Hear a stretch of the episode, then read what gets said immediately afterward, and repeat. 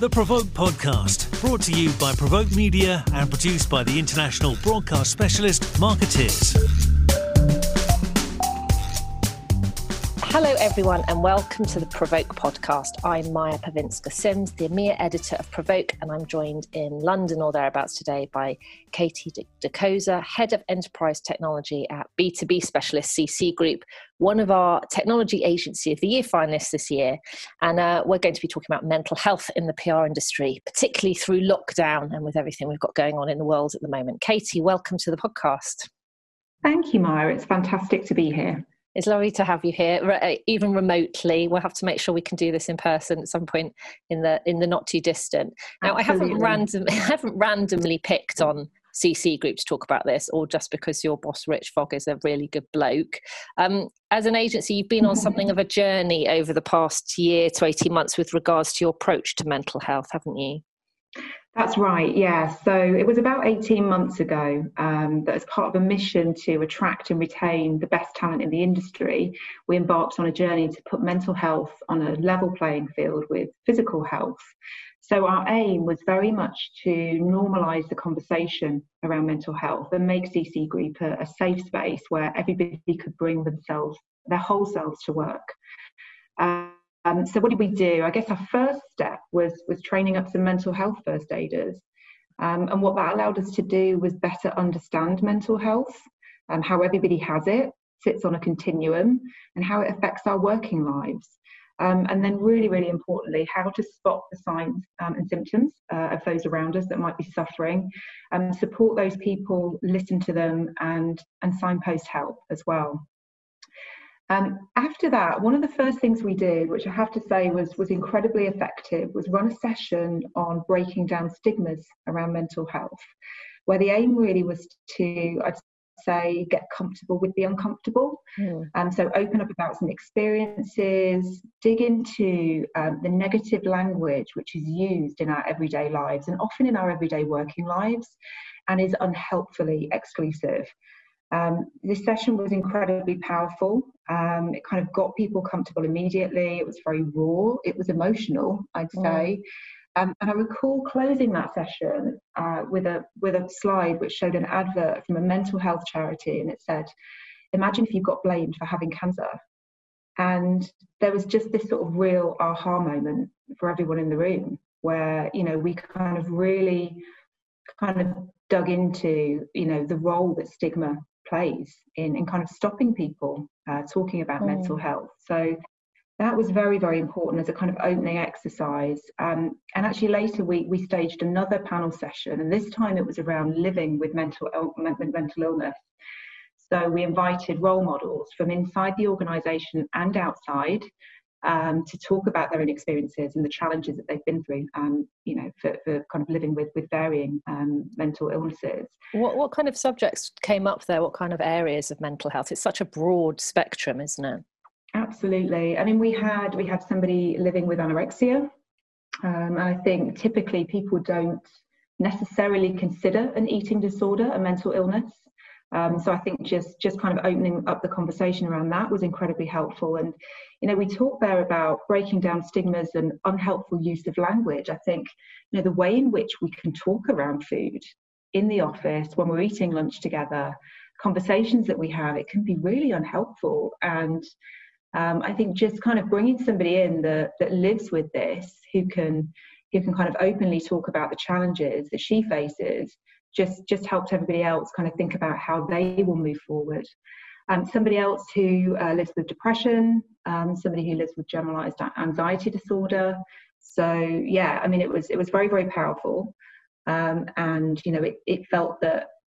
What I think what happens is when you start having those kind of conversations in the workplace is that people realise that it's okay not to be okay, mm. especially when they're they're listening to senior communications people be brutally honest about their own experiences.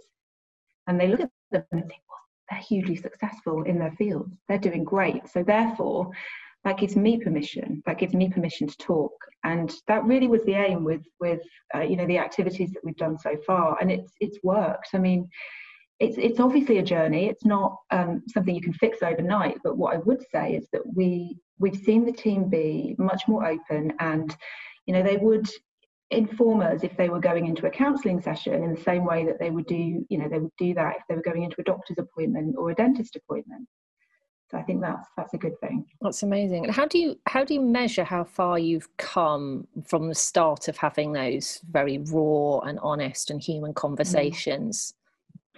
Yeah, I mean we we put a focus within our staff satisfaction surveys, which we run um, every six months, um, and mental health is very much at the core. So we we will rate ourselves in terms of how comfortable people feel talking about the topic.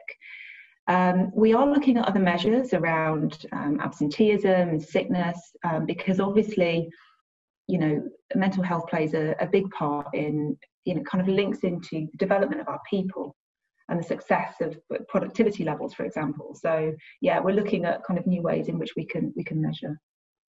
And you're, I mean, obviously, you're not alone. Mental health has been on the agenda for the wider PR and comms industry for for a little while now. The, the stats aren't looking great, are they? I mean, from both the PRCA and CIPR studies on on mental health, it, it feels like it's um it's a it's a much uh, it's a much broader challenge in the industry than it is in wider society i seem to recall from the last figures we looked at. There's something particularly about the the nature of this business that is um that is not conducive necessarily to to mental well-being. I think you're absolutely right and I've, I've thought about this sort of long and often and I, I often think about the fact that we sell we sell our time Mm. And in the same way that the legal profession sell their time, I think there are there are similar kind of issues. In fact, when when we went with a, a couple of people to do our mental health first aid training, we did it among um, a group of lawyers. We were kind of two out of, of 12. And these are sort of regular sessions that are run within a, a legal office. So I think you know there's something about kind of selling your time and the stress level that that brings um, for a sector um, but you're right, it's it's not good, and it's something that we all need to be addressing. And I'm I'm pleased to see you know mental health kind of move further further up the agenda. Which you know it, it, it's this is kind of felt like it's been coming for a couple of years now, but obviously with the pandemic happening, that's just put a huge kind of spotlight and, and towards it. Well, yes, absolutely. When now, I mean, those those stats are not great in in normal in inverted commas times, and now we're in a, a position where uh, on on top of that, we're very much in abnormal times. Um, from from your experience talking to colleagues and friends, how do, how do you think people in PR are coping with the additional strains of COVID nineteen from personal and professional challenges of lockdown, pressure on leaders of keeping team morale up, and actually just keeping businesses viable throughout all of this? Um, uh, we were speaking before, mm-hmm. I tweeted something about feeling like we're all swimming through treacle the other day, and, and it seemed to resonate with quite a lot of the industry. And it's like it's not we're, we're not in ordinary times at the moment, are we? And that's that's going to be having an effect on everyone's mental health, I guess. Absolutely, and I think so. It's been challenging from the start, right? So everybody's experiences are unique. Um, so whether that's somebody who is suddenly juggling homeschooling with work, mm. um, or whether that's somebody that's working at a makeshift desk in a house share with four other people, um, you know the challenges are different, but across the board, anxiety levels feel like they've been heightened. Mm. Um, but there is something I've noticed in recent weeks, and and you know I saw you tweet that, and it really resonated with me too. And this is kind of within within our own workplace, within the industry, and outside of it as well. Um, but at the beginning of the pandemic, work almost felt akin to a crisis situation. Yeah. Normality got suspended. It was all hands on deck. You know, we shifted our communication styles. It was, uh, you know, meetings were shorter, but they were more frequent. And we all pulled together and made things work. And the socials were coming in thick and fast. Um, but I feel like something shifted a few weeks back. It's almost like those benefits that we felt at the beginning are dwindling. Like working from home definitely feels like less of a novelty. Mm. Um, but what I would say is this is a really crucial moment for, for our mental fitness as we go into this new normal, whatever that may be. Um, like despite the challenges we're going through as businesses and as an industry we cannot take our feet off the gas because if we do then we risk people becoming disengaged that means lower performance lack of motivation and ultimately absenteeism so beyond well-being um, we really need to be focusing on the development of our staff now. Know, I'm seeing some businesses, you know, double down on kind of COVID recovery. It, we have to focus on our people. It's mm. just it's absolutely crucial at this time. Yeah, the adrenaline's well and truly worn off now. That's it. Yeah, absolutely. well, are we th- are we 13 weeks into lockdown? I feel like I'm just losing my mind completely. But anyway, yeah. we're we're all in it. And going back to CC Group's experience, what what would be your advice to agencies or even individuals working for agencies that haven't quite got a handle on mental health and it's not really on the agenda, but want to start talking about it maybe particularly now? And I'm also thinking about not just the pandemic situation, but having inclusion um, front of mind at the moment. Mm-hmm. Absolutely. Sure. I mean, so when trying to support, create a culture that supports mental health and inclusion, it's really important to make it a boardroom issue. So it absolutely needs support from the top down, and leadership should be um, on board. So this is really interesting, and I think this potentially would have been more of a focus had we been speaking more than two weeks ago. But what I would say is it's not just a moral issue, um, but it's an economic one. We know that poor mental health leads to a lack of productivity, mm. which in turn leads to reduced revenues, right? So staff churn, sickness, performance can be lacking. And we know that companies who have wellbeing strategies in place outperform those who don't by 10%. Um, so for those, you know, for those organisations that are thinking of embarking, um, you know, on a, on a kind of more stringent well-being culture, as it were, it's really important to, I'd say, recruit mental health first aiders. Um, and when you're recruiting those mental health first aiders, make them as, as diverse as possible. So I'm talking race, gender, sexuality, position in the workplace. Your approach to mental health has to be inclusive. So representation is really, really important. Mm. Um, finding those mental health role models can really help. We talked about that, but just going back to kind of this topic of inclusion, which is front and centre as it should be, you know, we know that black and brown communities are disproportionately affected by anxiety, depression, suicidal thoughts, and we know that this is the same for LGBTQ communities. So, what we need to be doing is creating a culture which welcomes all talent through the door, despite their race, gender, or sexuality. Um, and not only are we inviting those people in, but we're making sure that our development process processes are pushing everyone up through the ranks um, when it comes to promotion. I think, you know, we, over the past two weeks, um, you know, there, has been a, a, big spotlight on this and mm. it, it, just has to happen now. Um, yeah, absolutely. It feels like it's it's come to the fore and and very much not before time. But how do we how do you make sure in a, similar vein to the the soul searching we're seeing on diversity and inclusion in industry that that mental health um, uh, and well-being in in the workplace is, is about action rather than policy? And it's actually you know it's not just virtue signaling that we care about you know you being okay. It's actually translated into into kind of hard action and, and real initiatives within the business 100%. Yeah. So I think the first thing we've got to do as an industry is turn the mirror on ourselves. So, firstly, kind of just look at it and acknowledge that the white people, um, predominantly men, but overwhelmingly white, um, who are leading this industry did not get into these positions because they worked really hard. And I mean that in the nicest possible way, but this is not a meritocracy. Um, in the past two weeks, you know, the industry has admitted to being racist, and, and I believe that now it's time for every business that works within this industry to really look at itself, take a good look at itself, and start by acknowledging and accepting our white privilege and how we're complicit in a racist system. Um, because for a culture to be truly inclusive, it has to break down its exclusive systems. So these biases are inherent in us, right? We're conditioned to believe stereotypes in being children. You know, whether that's you know the man is the is the in a position of power, a woman is in a domestic role, black and brown people are in service roles. You know, these are we're literally bombarded with images from from a very very young age. So those biases are inherent in us, and we're conditioned to believe them. So therefore, they're subsequently inherent in the businesses that we work in.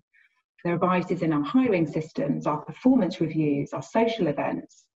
Um, there are microaggressions that happen in daily conversation. Mm-hmm. Um, and I think, you know, again, a few weeks ago, people would have talked about racism as something which was overt, so offensive language, segregation, but there is covert racism, and that's you know this is the issue when people talk about structural ra- structural racism it's insid- it's insidious it's a mm. disease. And as an industry you know i'm i'm pleased to see a reaction i'm pleased to see people come out in support but now it's about doing the work and keeping it going. Being anti-racist is not a tick box exercise; it's a daily thing. Mm. Um, so yeah, there's a there's a huge amount to do there. I mean, just sort of outside of the the comms industry, I don't know if you saw, but Alexis Ohanian, who was Reddit founder and former CEO, gave one million to a, an organisation called Know Your Rights, which empowers Black and Brown communities. But the really important thing that he did was give up his board seat for a person of colour. Wow. And that is so powerful. That is using your privilege as a tool. And that's that's what we mean by action. Yeah, um, absolutely. But that's I mean that's at that's at CEO level, right? And you've said it's important for that there's really senior board level buy-in for for um for initiatives uh, around mental health and well-being. Do you think that not just seeing it do leaders have to feel it do you think they have to have experienced their own mental health challenges or acknowledge that they've experienced that to really get this and embrace it is it something you can really put a focus on if it's outside your own experience mm, you know i mean i think it certainly helps but i don't think it's critical um, so uh, I think where there aren't direct experiences, just emotional intelligence is, is really important. That skill of empathy can put you in a place where you understand at the very least. I mean, we've, we've been talking um, about emotional intelligence in the boardroom for a while now. And I think actually the pandemic, the topic of mental health, Black Lives Matter, I think you know this has all kind of really pushed that emotional intelligence to the to the fore, mm. um, because that need to be self-aware and self-reflective is, is really really important. So yeah. no i don't think you, you absolutely have to have experienced it. It can help for sure. But yeah emotional intelligence is is really key. Do you think there's a um, a generational gap between you know the, the, old school approach maybe particularly in this country between kind of toughening up and being resilient and you know keep calm and carry on and just crack on with the work um, which is kind of where he, my i mean i'm 47 this year and that's kind of my age and up. That's what we were brought up with. You just kind of get on with it no matter what you're going through. And of course younger team members are tend to be more open feel less stigma as you were saying initially about talking to mental health it's start those conversations are starting to feel more natural um, do they expect to work for businesses who allow them to bring their whole self to work even the even the anxious bits and do you think that's a factor here in, in, in how progressive uh, agencies are getting around mental health? It's such an interesting question, and I think you know maybe there is in the main. It's probably a bit of a sweeping generalisation because I can think of examples.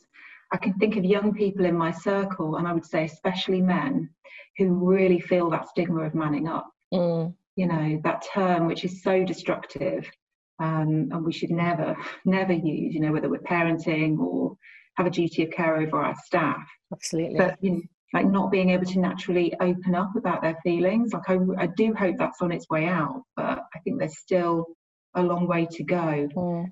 But I do. There's something about you know the attitude and the openness of, of the young people in this industry, uh, which excites me and it you know gives me hope.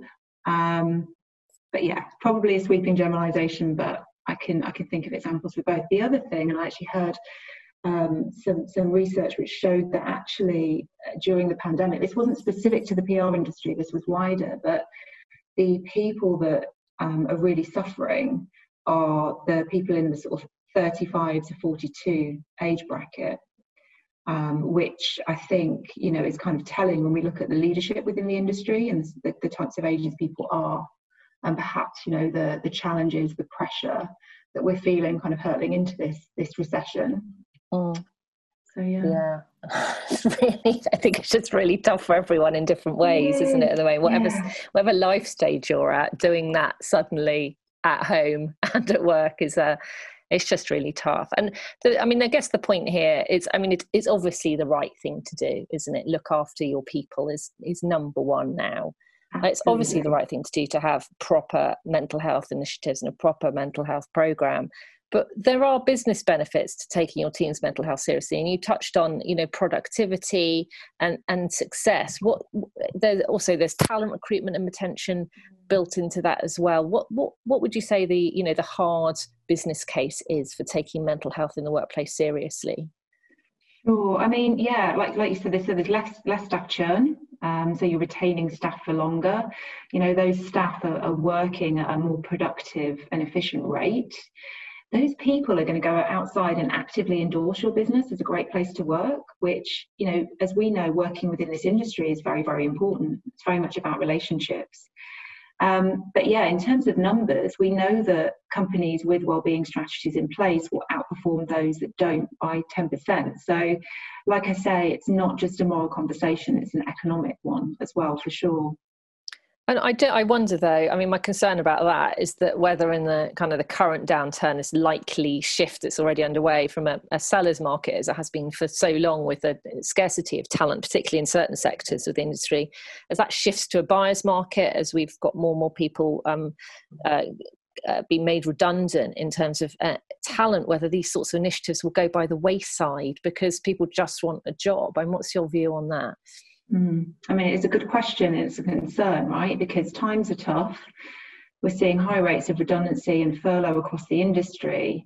But I guess on the flip side, the topics of humanity and morality have never been so high. Mm. So um, I guess my hope is that two things will start to happen. One, companies will start to openly address their approach to inclusion and well-being but also you know when talent when people enter those interviews and i understand it will be scary because they're you know you know the opportunities may feel few and far between and that sort of desperation for a job. But i hope that people will feel empowered to enter those interviews asking for diversity statistics. So okay tell me um, how many uh, BAME people work within the business? Or what levels are those people um, and understand, you know, how are you sort of tackling issues like inclusion and, and mental health. I'd like to think people will feel more and more empowered to do that. I, as I say, Rome wasn't built in a day, I don't think this is something which will be a quick fix overnight. But I feel that we're certainly moving, moving in the right direction. Um, and I think that these these points and these topics should no longer be a tick box exercise, but something that we simply live and breathe as an industry. Mm. There's there's also the the possibility of another mental health hit from the pandemic, which is the stress, possibly depression associated with redundancy um, more widely, or even the threat of it um, hanging over you. And also, there's the the aspect of survivor's guilt that sometimes comes of not being laid off while your your friends and colleagues are. And what are your thoughts on that? I mean, that's that's that's another, which is kind of layers now, isn't there, of of, of, of challenge.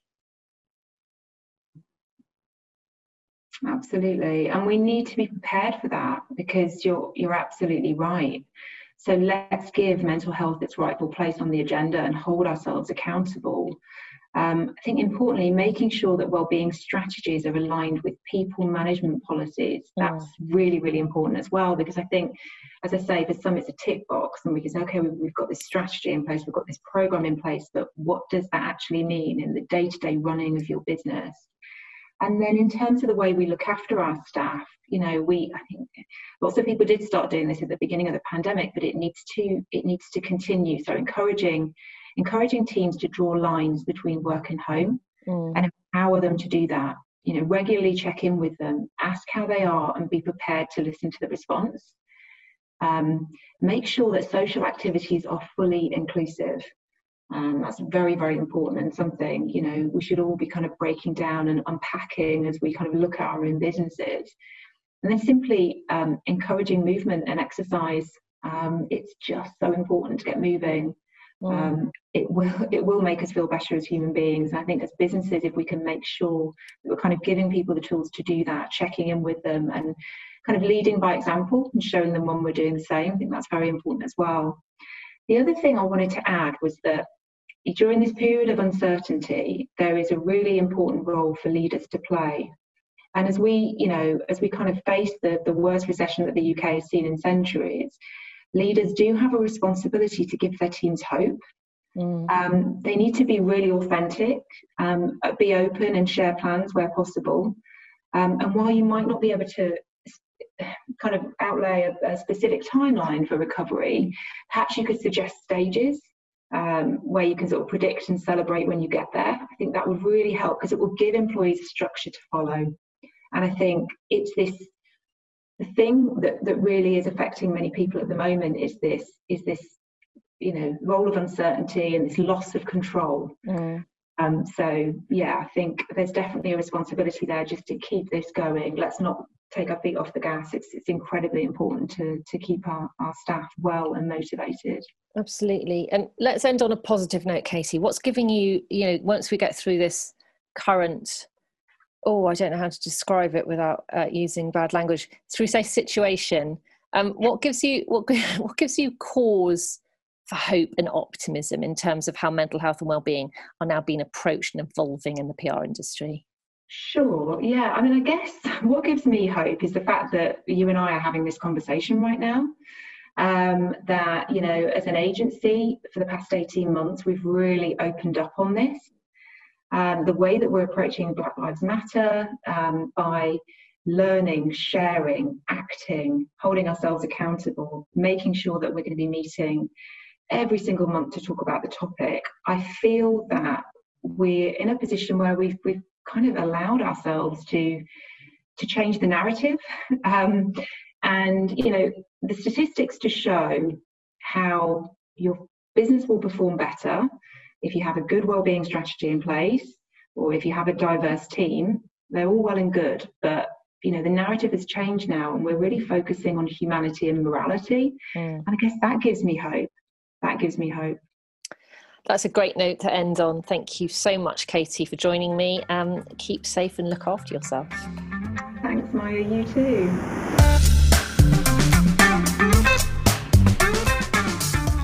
You've been listening to the Provoke podcast, brought to you by Provoke Media and produced by the international broadcast specialist Markettiers.